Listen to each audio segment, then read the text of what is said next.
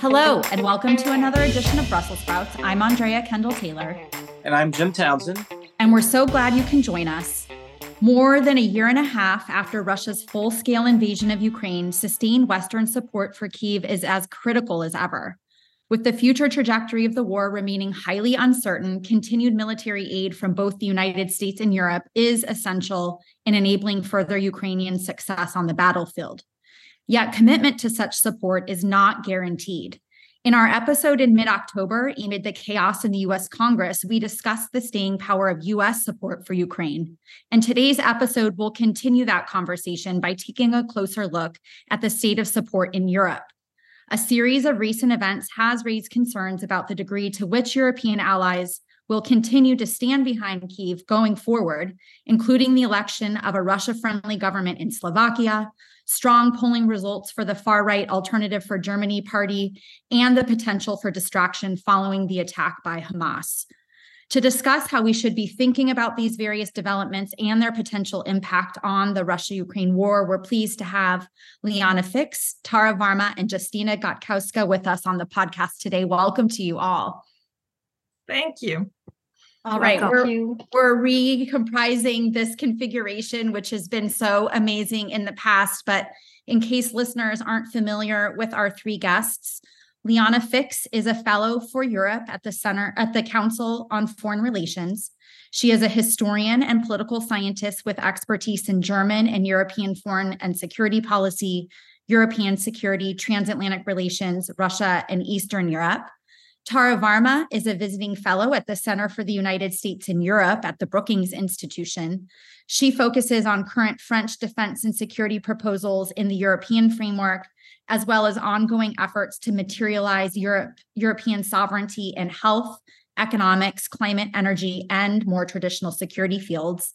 And Justyna uh, Gotkowska is the deputy director of the Center for Eastern Studies based in Warsaw, Poland and her work focuses on security and defense issues in Northern and Central Europe, including defense policies and armed forces development in Germany, as well as in the Nordic and Baltic states.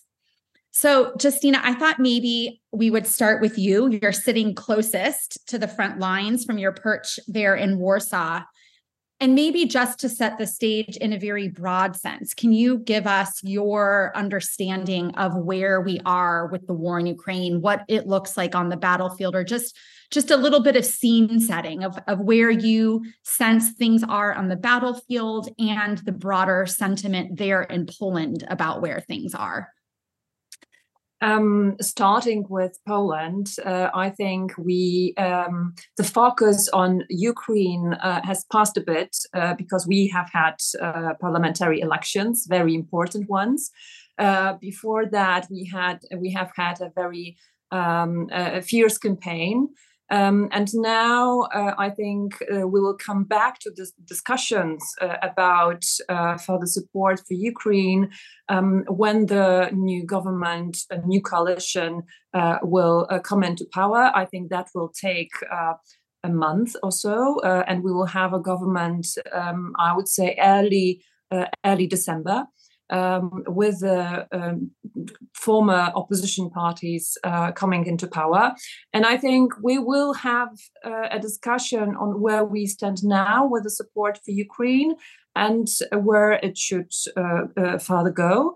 Uh, because I think that also the discussion about security commitments and assurances. Um, uh, former known as security guarantees for Ukraine. This discussion will speed up with uh, uh, with the end of the, the year and the the beginning uh, of the other, uh, and uh, some long term commitments with regard to military support for Ukraine will be made. Poland has not entered this discussions so far. Uh, so that will be a topic for the uh, for the incoming government. Uh, Poland has given away a lot of um, uh, military uh, material in, material in the first year and a half and to, to, be honest, it's it will be difficult to give more equipment and more arms as um, we have empty stocks, and the priority truly is to refill them with uh, as soon as possible uh, with new um, equipment, and only then uh, will, it will be possible to uh, give uh, Ukraine further, for example, tanks, IFVs, um, fighter jets, the, the rest of the MiGs uh, 29. Uh, uh, but still, Poland provides ammunition, provides spare parts, provides repairs for the uh, for the equipment that was given and and um, uh, that comes back to Poland. Um, provides training for Ukrainian soldiers um, and uh, pro- provides fuel. So there is a lot on uh, there is a lot of support on a, on a low, lower level. Uh, and then I would say the, dis- the discussion about further support will uh, be activated again. Uh, I-, I, think December, uh, December, January. How view, um, the front line is viewed from Poland, I think, as overall in Europe, we see uh, that uh, the front uh, stays more or less at is it, as it has stayed for for some some weeks and months. there are also attempts from the Ukrainian side to um, uh, to uh, go forward, especially in the south. But there are also attempts from the Russian side to um, uh, to um, start of, uh, uh, offensive operations and to sustain them. Uh, so uh, we will see, I suppose, such a back and forth in, in the coming uh, weeks and months. And uh, if the everyone here is waiting for the U.S. actually, and on the U.S. decision on further support for for Ukraine, and I think many think that much will depend uh, on on the U.S. decision and and on the uh, on the support from the U.S. As the Europeans, yes, they have speeded up. Yes, they have uh, made um, uh, they have increased their support, uh, but the U.S. is uh, simply crucial here, and. Um, um, everyone watches very cr- closely what is happening in Washington now.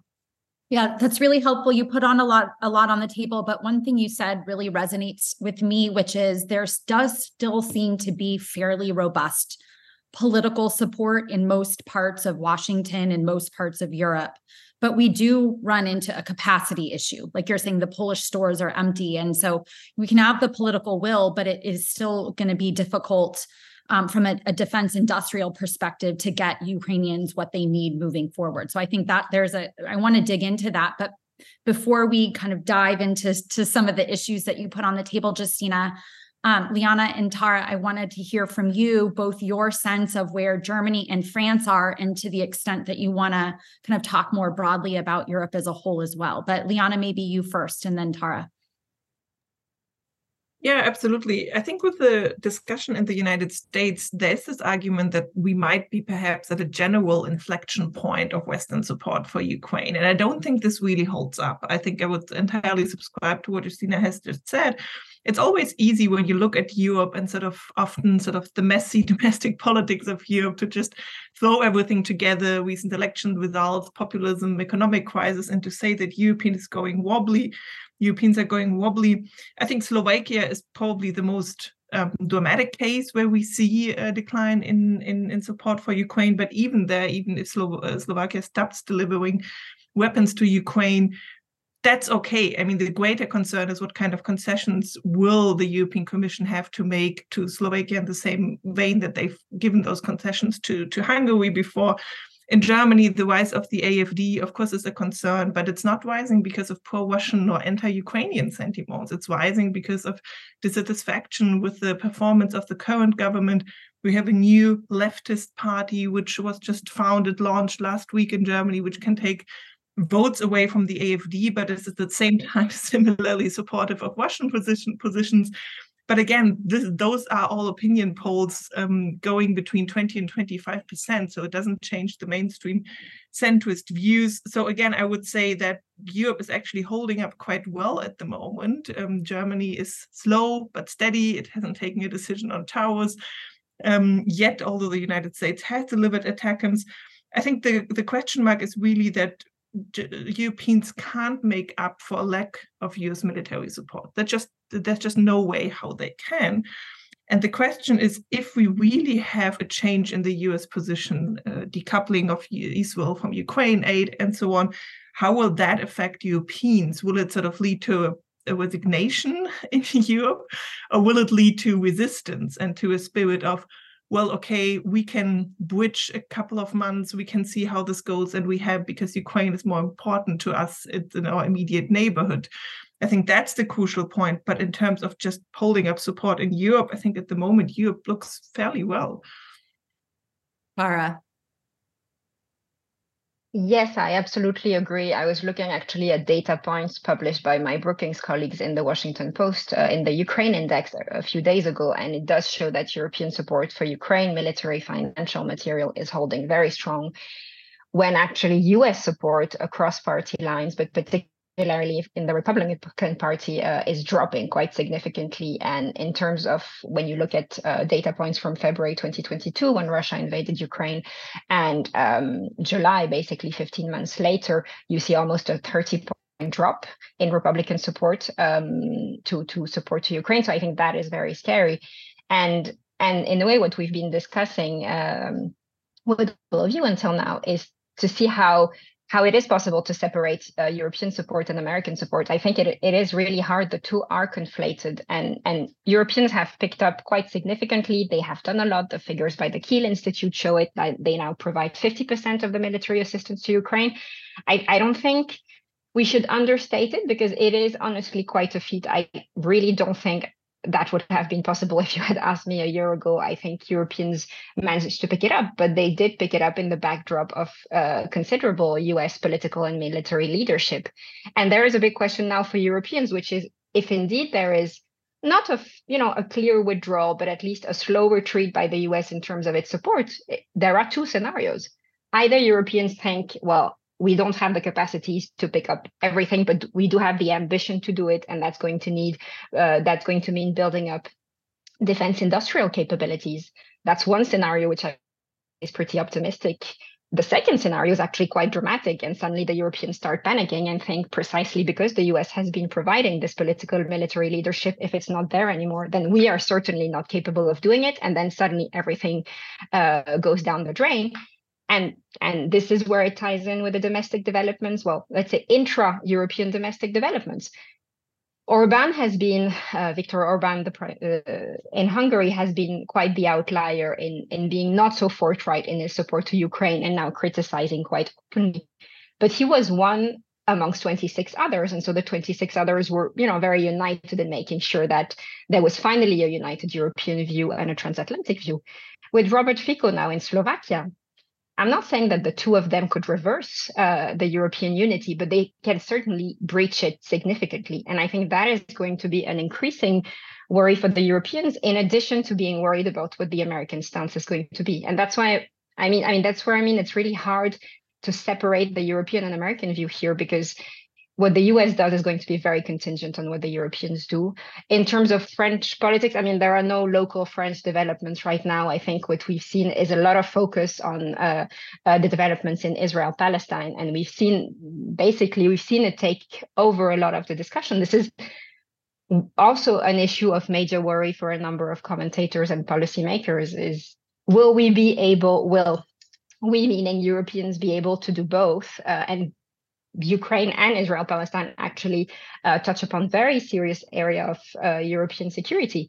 A few weeks ago, the, the US administration told Europeans that actually they were in capacity to do both. What we're seeing now in the past few days is actually the US saying a number of missiles that were directed initially to Ukraine are going to be redirected to the Israel-Palestine um, conflict, which you know is understandable. But there, are, this also means that in terms of Europe's geopolitical rivals, they're also looking at this very closely and, and making sure that they can do everything they can to divide Europeans, to divide the transatlantic unity, and to wait it out. I think that's also what they're going to do. So I another reason, I guess, for Europeans to be worried.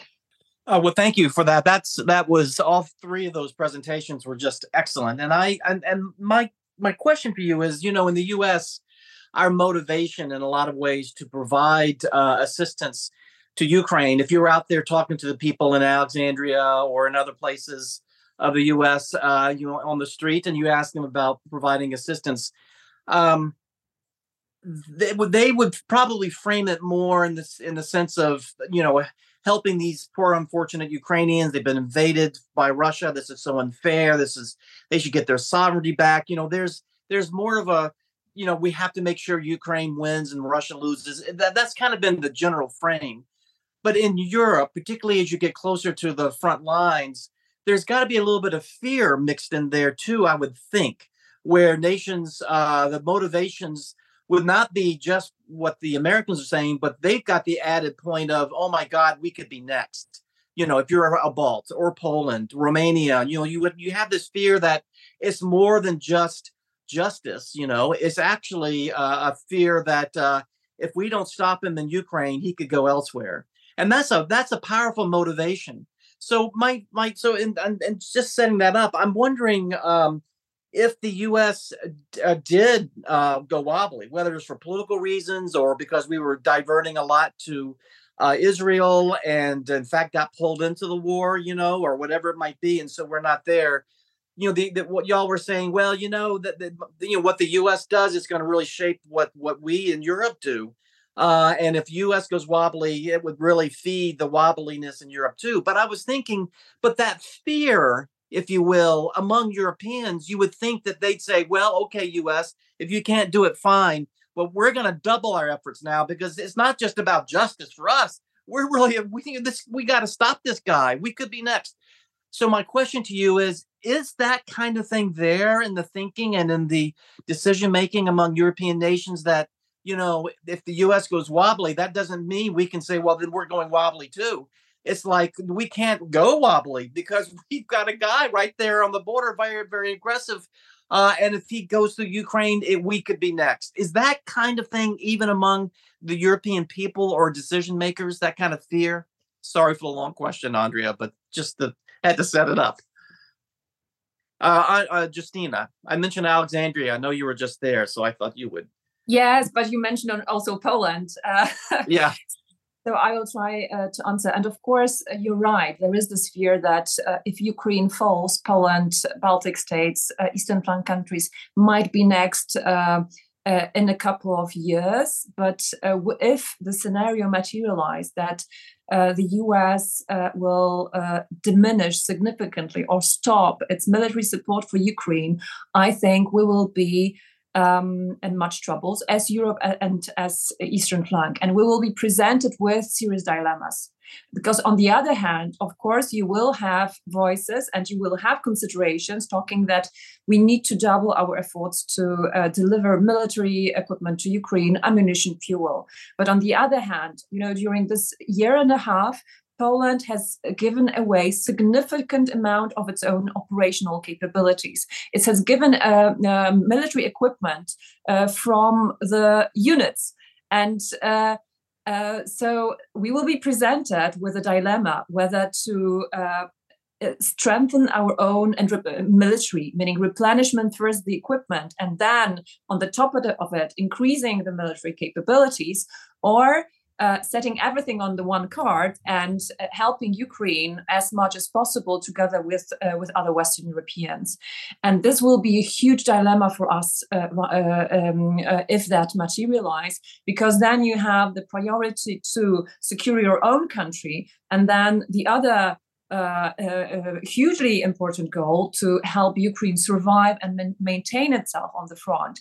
And uh, that will, hu- I think, that political decision uh, in Poland, which hugely depend on Western Europe, whether Western Europe will double, double or triple its uh, efforts to arm Ukraine, so that jointly, as Europe, we will be able to sustain Ukraine. So that not not only this burden is on the Polish, Baltic, or Nord- Nordic sh- shoulders, because we will not be carry uh, that on for for long, uh, and this will conflict with uh, uh the priorities to secure um, our own uh, or, or, to, to increase our own security. Um, and that will be also publicly uh, very controversially dis- uh, discussed. So uh, we will have um, a, um, a, very um, a, a, discussion, uh, a, controversial one, and much will depend on Germany, on France, and uh, on UK.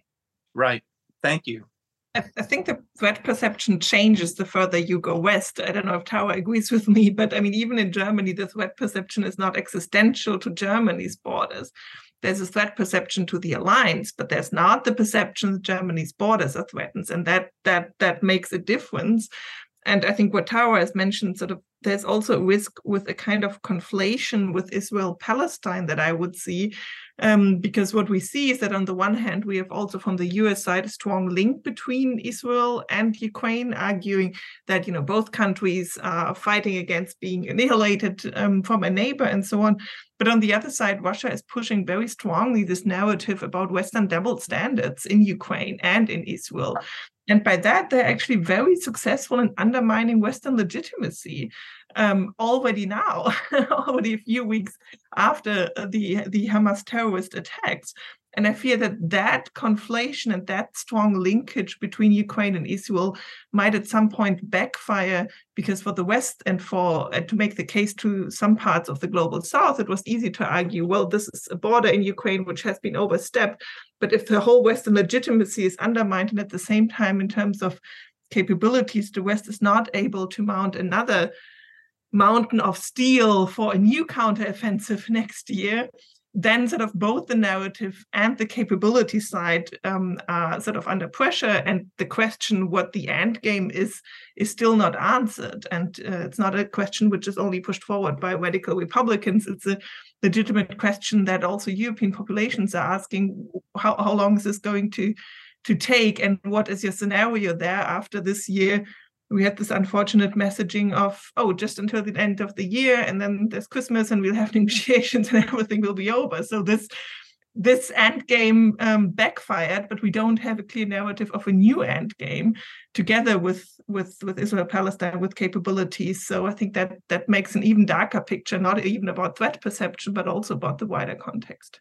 Right Tara, you can, I know, chime in on that, but just to add one little bit to the question in, in terms of this prioritization that Justyna was talking about, to your own defense versus the defense of another country. Now you have the uh, Israel Hamas conflict, but Europe has also seen the Nagorno Karabakh conflict, where Azerbaijan has taken by force this enclave, and the flare up of tensions between Serbia and Kosovo. And so I wonder then, like, from poli- like, what what do, what's your sense of how Europe is looking at this new environment? And is there this realization of of just how complex and and and the very significant demands that could be put on all of us in the coming years? Absolutely. I, I was going to get to that because i think that the unity and, and the effort that we saw Europe put in maintaining its unity, uh, both intra-European but also uh, with the transatlantic ally.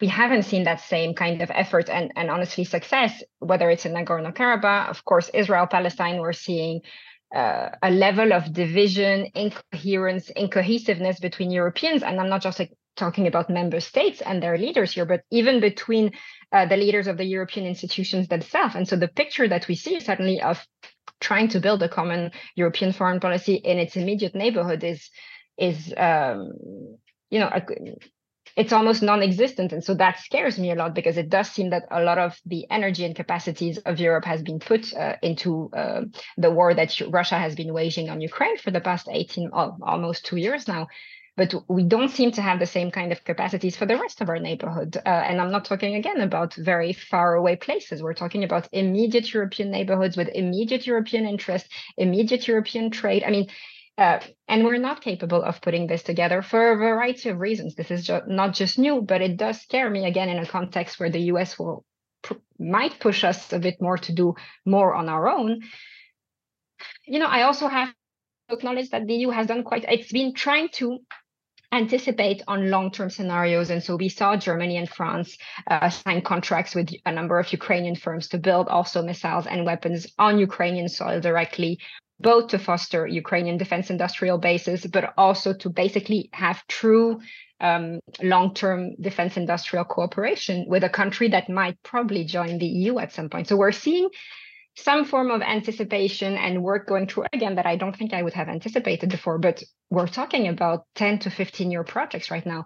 Both Justyna and Liana have spoken to the weapon stock depletion that we're seeing now. This is like in the very immediate future.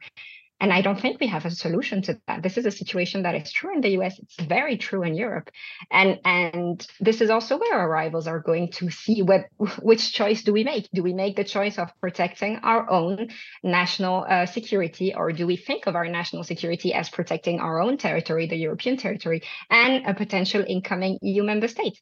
It's going to be very hard to make the case. I mean, I think a number of leaders are trying to do it, but the question is how do we manage as Europeans to make this case in the long term for our populations? And I actually wanted to ask this to Justyna, how how this shift basically in, in Polish politics is going to affect this question. Is it going to be only about the national dimension or is it going to be also I mean, is it going to be that the national dimension cannot be separated from the European dimension?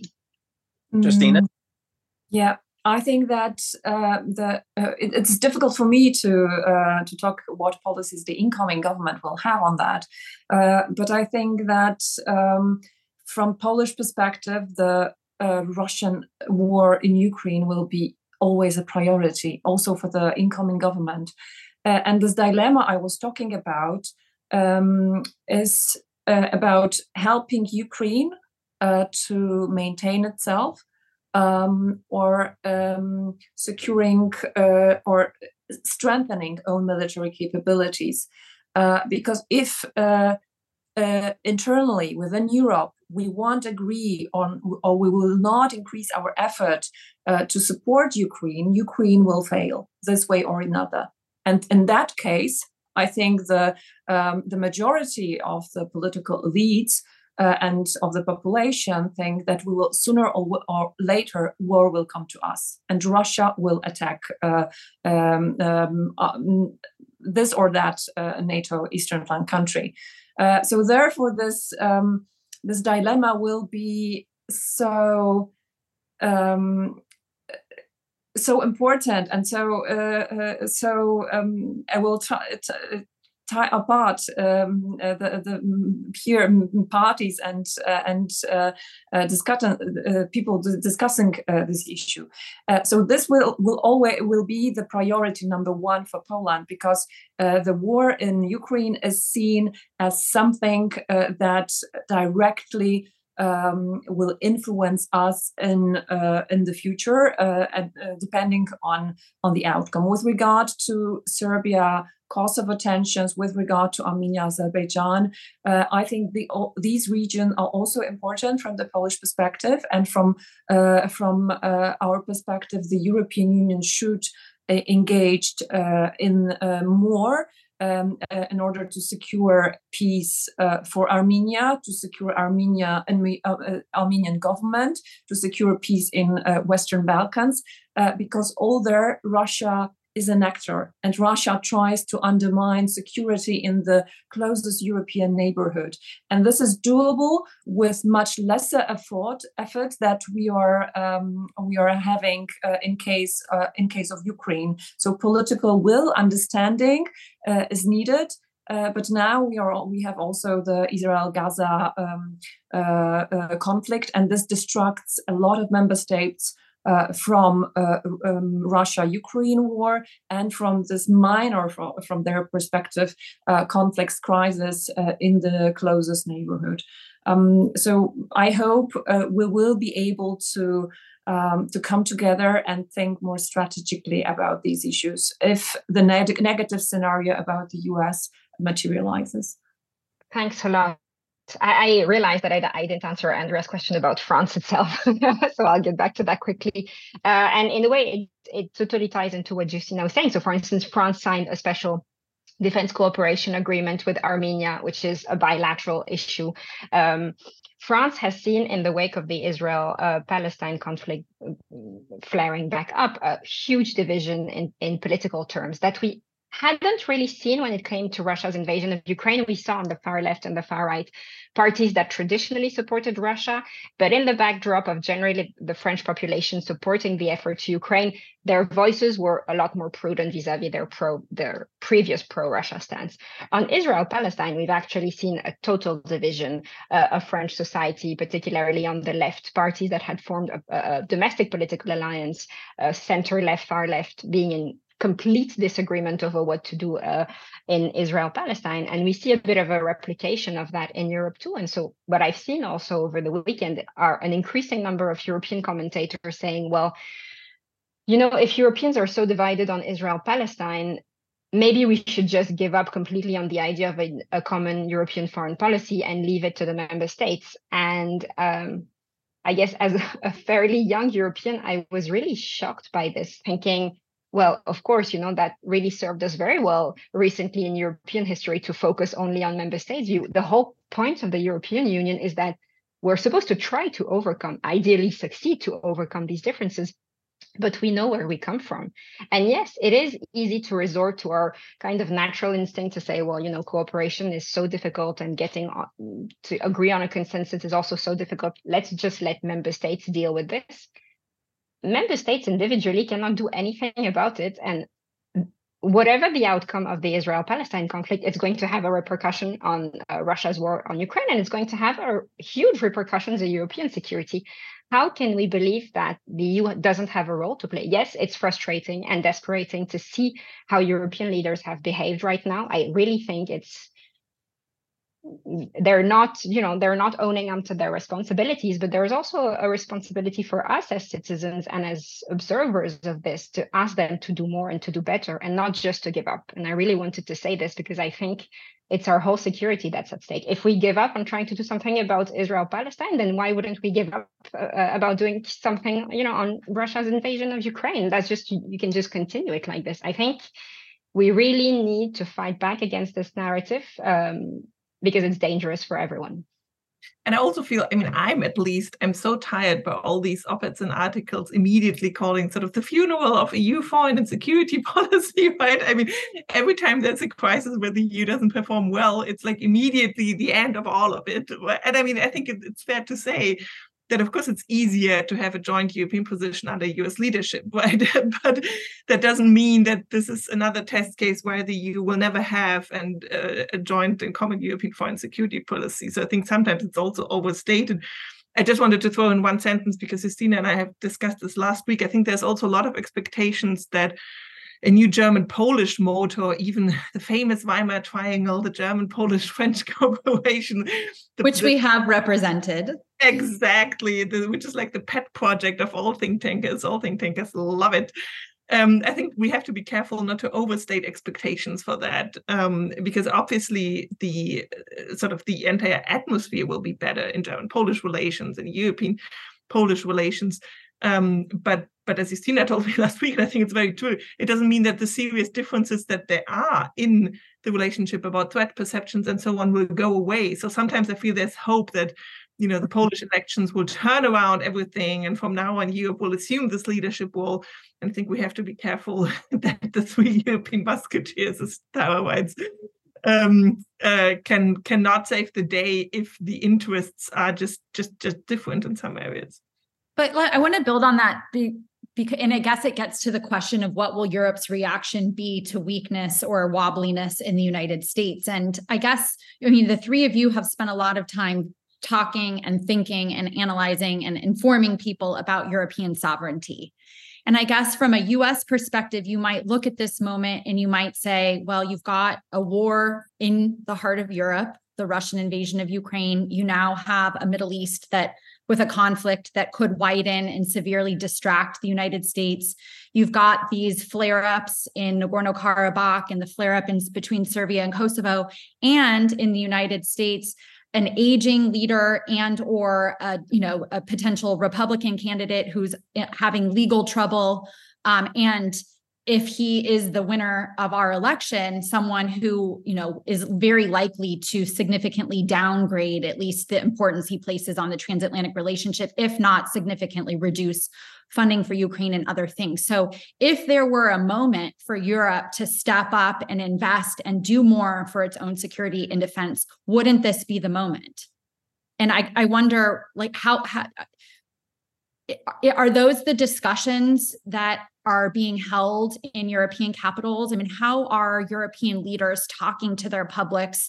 Are I mean, it's been a criticism that we've all had of the United States that until the, the President Biden addressed the American public on Israel and Ukraine, it's been a very long time since we've heard from our commander in chief and our leader about the nature of the world that we live in and why these conflicts are important to Americans. But are European leaders doing any better? Are they talking to their publics and framing these issues so that people understand these the, i don't know the changes that we're living through and the and the growing complexity and and dangers of the international environment that we're in so maybe I can jump in as the French uh, online in a country where there's very rarely talk, uh, at least public talk about foreign policy and foreign policy decision making is in the hands of a very few people. Uh, this debate is not happening right now. I do think Macron will want to say something because I feel like as we approach the second anniversary of the war, and it doesn't seem likely that uh, Ukraine will have a decisive victory by February 24th, uh, 2024, there will have to be a discussion. That will be a psychological effect, I think, on European populations of going into the second anniversary and what it means in terms of the long term sustainability, dur- durability of European support to Ukraine.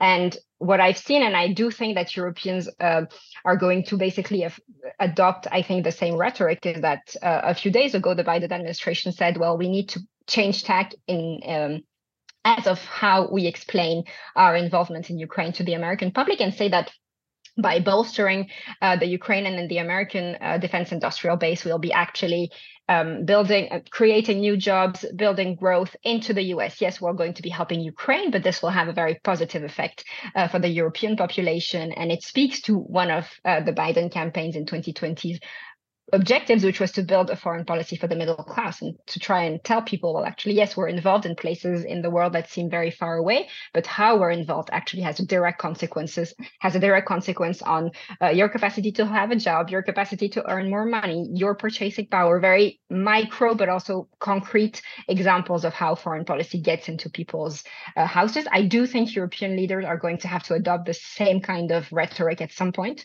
I don't know how, how positive it will be, but there will be a sense uh, that there's going to be an investment in Ukraine, whether it's on the defense industrial base, but more generally in terms of the reconstruction efforts as well, that yes, are going, of course, to benefit Ukraine, but they're also going to benefit a number of the countries who are providing some of the aid. And I think we're going to see a bit of this rhetoric, which also, you know, uh, ha- it may have a bit of, of danger in the sustainability of it, because at some point people will say, okay, you know, how long is it going to take for me to actually see this job that you're talking about in, in terms of helping Ukraine?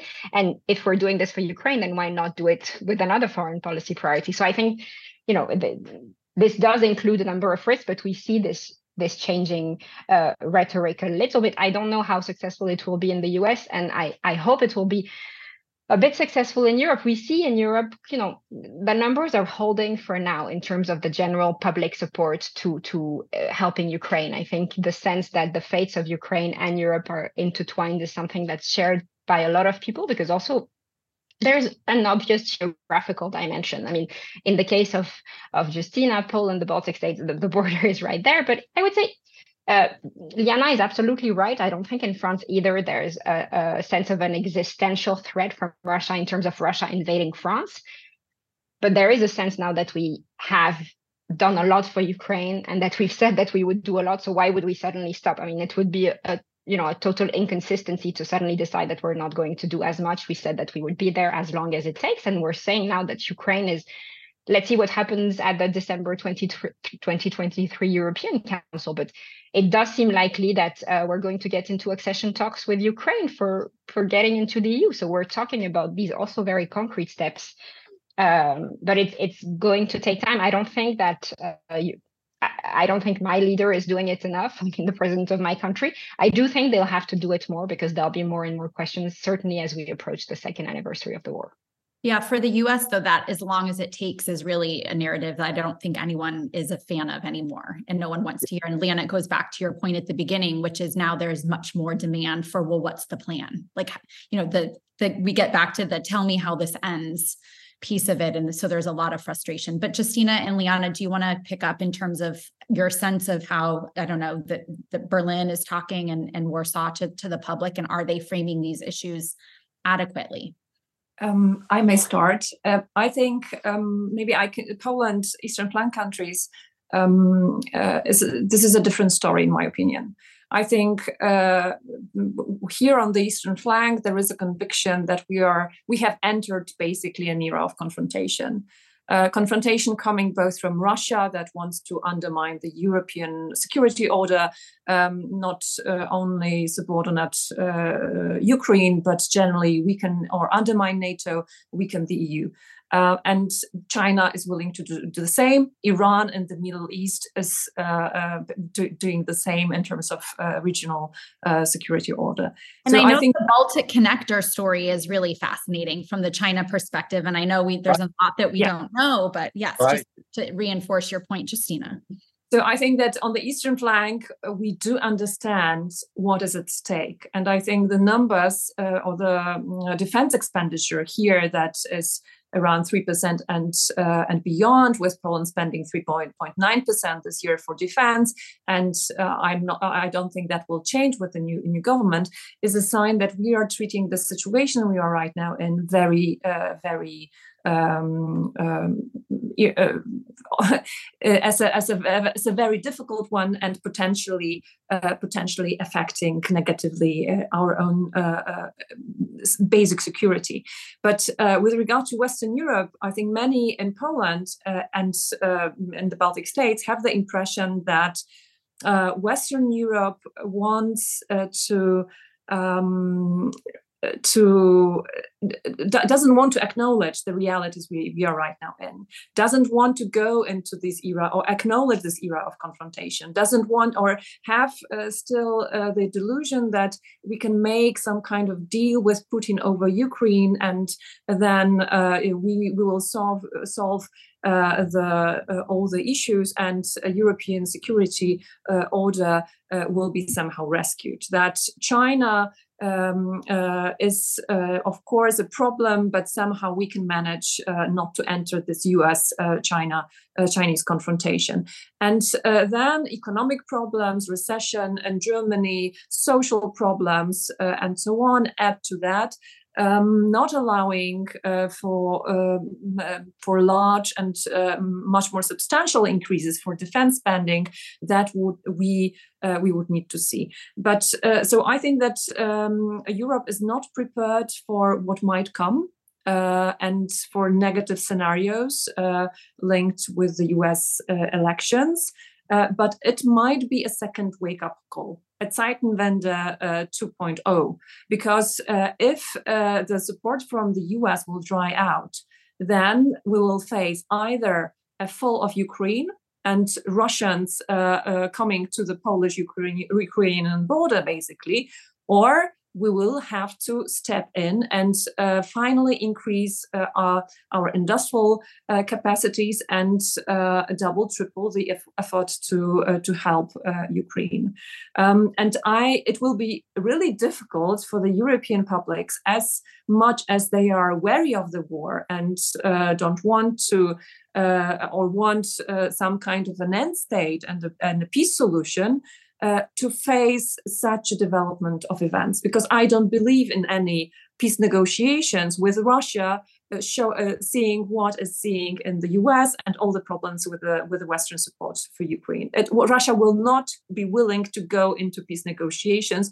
Russia will uh, would like to take it all um, and and seize Kiev in such a scenario. And are we able to allow it? As Europeans? Are we able to allow more death, more killings, more torture in Ukraine at at our uh, uh, at uh, at our border? And right. if we can allow that, well, that, that, we will be in a in a really bad bad shape as Europe. And we will be too, because we're linked to you through NATO. So this is uh, this is big for us too, and I don't think a lot of us realize that. just a remark. But Liana? Yeah, no, I, I, just wanted to be very quick on Germany. Um, Olaf Scholz is not an explainer of foreign policy. He's certainly not the one for the great creative Macron method foreign policy speeches. um, but there's an upside to that. I don't think the domestic argument works so well in Germany to say, well, look, it's good for our defense industrial base because Germans immediately think, oh my God, militarization of society. And so that's that's that's I'm not sure if that would work. But there's a thing with Germans, I mean, they might be slow, but once they start, they are steady, and reliability is a huge value. I mean, being a reliable foreign policy actor is sort of kind of something that that, that Germans would brace themselves to be. So I think in a situation of crisis where things are sort of changing, I would assume that that's something that Scholz could play to, to say, well, we've been criticized so often in the past, but we now have, there will not be a major increase. I would expect that. Um, there will not be surprise new announcements, but there will be a continuity and reliability um, and I think the other upside is sort of that on the EU level, there are already sort of multi-year budgets committed to Ukraine, which is why sort of the Europeans are actually doing quite well on the Ukraine tracker now. But I think that's something that um, that Germany has also committed to to multi-year support for Ukraine, which helps to at least keep up the support, not to increase it, but at least to have a reliable flow to to keep Ukraine afloat as good as it can with with without others or, or the United States. Can I you know, just add here? Yeah, sorry. Please, please go. Very quickly, I think one of the things that Europeans need to do, which is going to be both complicated and simple exercise, is to see what they need uh, for their Article 42.7, which is the solidarity article in the Treaty on European Union, how to make this Article 42.7 actionable. So basically drawing up a list of everything Europe needs to ensure its security and the security of its external borders and of its partners and allies. I think the thinking for a long time has been that the idea of redundancy or duplication was actually going to undermine European efforts. I think in this case, and what we've seen since the beginning of Russia's, Russia's invasion of Ukraine, is that actually, thank God, there was redundancy because we were able to, to provide Ukraine with with twice as much weapons as uh, we could have. I mean, it, we wouldn't have been able to do that if we didn't have this redundancy. So I think we need to construct this.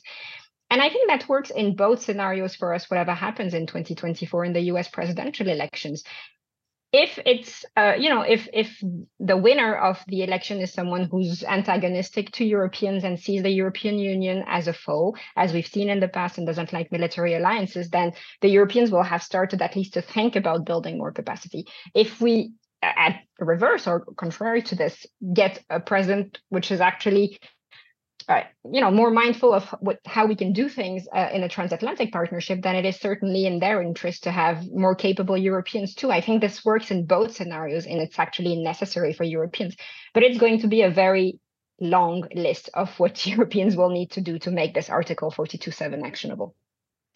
You know that's a really interesting the 42.7 uh, that's that's uh that's an interesting point about then maybe that's going to be the the um, the trigger that uh, has Europe come together and begin to make that list and, and, work on it. But I guess that's kind of my question too. Is um, you know we talk about the U.S. going wobbly or the and the U.S. not providing assistance, et cetera. But when you really think about it, I'm not sure what that looks like in terms of a trigger. And in other words, when will Europe know that the US is beginning to really back out of supporting Ukraine? I say that because I think it's going to come kind of slowly uh, if it comes. Uh, in other words, we're seeing right now there's a the package is on the hill now of, of an assistance, you know, and I think eventually that will pass, it, but it's going to take longer than it has in the past. There's going to be more rhetoric and more debate about it on the hill. They might even nick it a little bit, you know, and make it a bit of a smaller package. They'll they'll like a Christmas tree. They're going to dangle all kinds of baubles on it, like we want an inspector general and we want to be able to see where these this equipment goes and they're going to try to pretend like you know they're really concerned about money and this kind of thing. But you know uh, but that's not necessarily a trigger for europe to go oh my god the us is going wobbly uh, we got that that's just some of our politics. And so as the as the months come along and we're dealing with these have the house of representatives and we get into the presidential campaign we're going to see a lot of things that's going to make it sound like we're going wobbly. And the money will be slower to show up because it's going to be weaponized in the campaign. But that doesn't mean, to me at least, that would that should trigger worry in Europe that the U.S. is backing out. It's just our politics, uh, and at the end of the day, you know, we're, you know, we're. I think we're the the, the assistance will continue. I, but I, but, but I, and then saying that though, if there's a trigger, it would be Trump being elected. I guess that's the big trigger. Uh, and even then, who knows? Trump might surprise us all and, and continue the assistance. I mean, I don't know. So for me, that's what. For, if I were a European decision maker, when do I when do I say we got to double down because the Americans have left the battlefield here? You know, when it's not going to be really that apparent. The big signal, I think, certainly would be Trump, but uh, but that's not a hundred percent guarantee. But I but it's just um, and it's not as easy as it was a year ago. The money flow and you know this kind of thing. It's going to be more you know the turbulent but that doesn't mean that it's not going to come so for me I, I, it's just trying to define us wobbliness to the extent where european nations are going to need to have that big debate uh, about so where do we go from here does that make sense i think this debate should have taken place yesterday jim because honestly so I, I feel sort of european delegations coming to washington in the last year, half a year, have always been told, look, it's the majority of Republicans that support it, right? So this this this idea that there is a strong layer of stability and continuity in US politics, I feel, at least from my perception, has been disrupted by the latest events around Kevin McCarthy, which no one foresaw,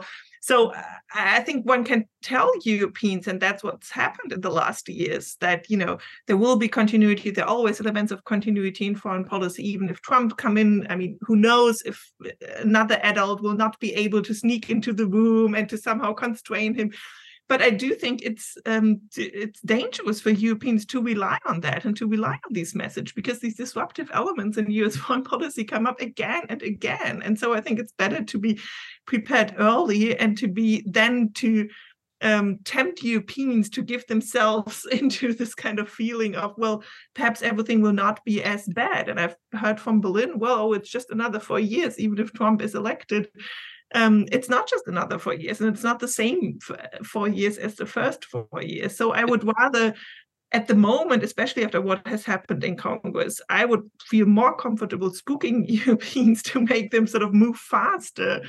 Right. Than sort of cloaking them into this feeling oh you know it's not it's bad but it's not that bad and there's still elements of stability because again there are also very strong elements of disruption it's hedging it's like europeans need to begin hedging now uh, whether or not you know this the funding is going to come smoothly or not.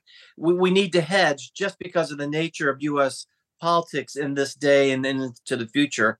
Uh, if europe can it needs to hedge uh, and that means doing more at home in terms of uh, not just restoring the stores as Justyna was talking about but doubling down on assistance to ukraine uh, as a hedge against the us potentially pulling out just by the nature of its politics I think the other thing you know, it, it's is a little bit um, difficult to navigate. I mean, I, I can't, it's getting increasingly difficult for me to imagine a scenario in which the United States increases its aid and assistance. Mm-hmm.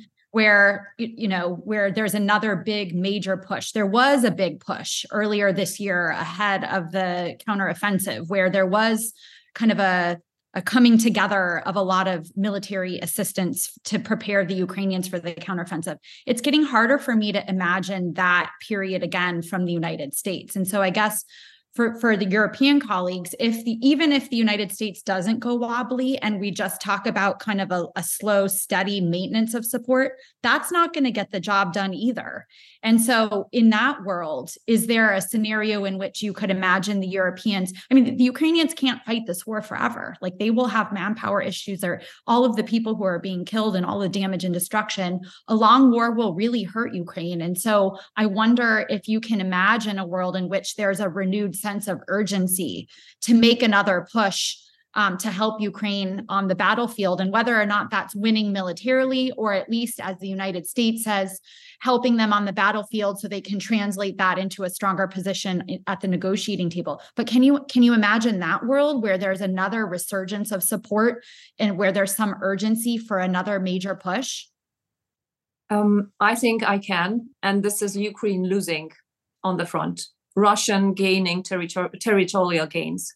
I think that will be a moment when the with the European uh, with the U.S. Uh, report uh, um, support um, slowing down, then that would be a wake up call for for Europe. Uh, so I see this as a as a trigger for more support from from from the European side. So the situation on the ground in Ukraine, because um, somehow I, following the, the, these discussions that we have uh, uh, and uh, about burden sharing uh, with regard to support for Ukraine, but also with regard to uh, to strengthening military capabilities and and building European pillar in NATO, I think Western Europe especially needs a second crisis or uh, you know being needs to be confronted uh, with a situation that pushes the, the, Western European leaders to do more, unfortunately. And uh, with, uh, in case of Ukraine, that might be um, a changing situation on the front to the detriment of Ukraine. Any other final thoughts on how to like? Is there a world in which we see a really an uptick in support in another major push to help Ukraine to end this?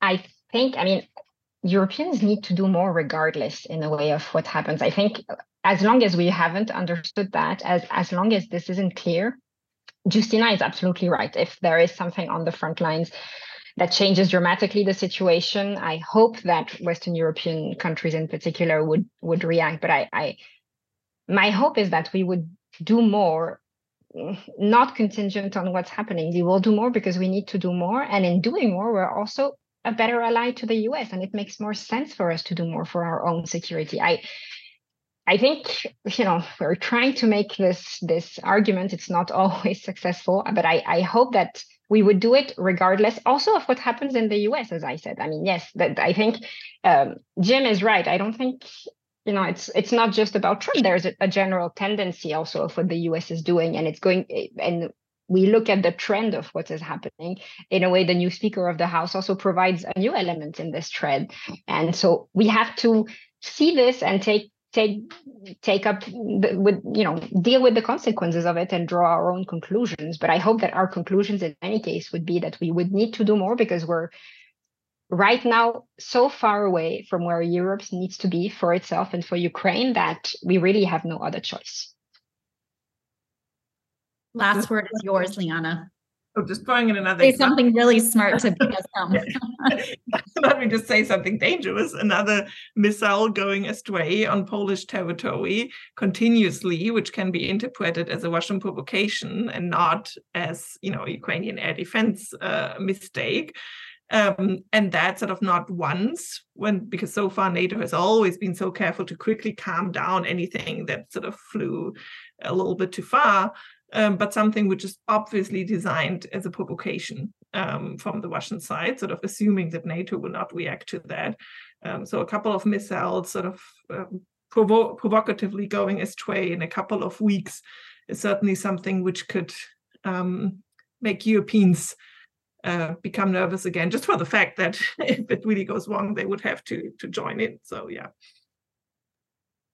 Well, we didn't end on quite an optimistic note, but I'm going to maybe bring it back to the beginning of where you all started, which was the political will story, at least at the beginning, which was not as gloomy as I think we often make it out to be here in Washington.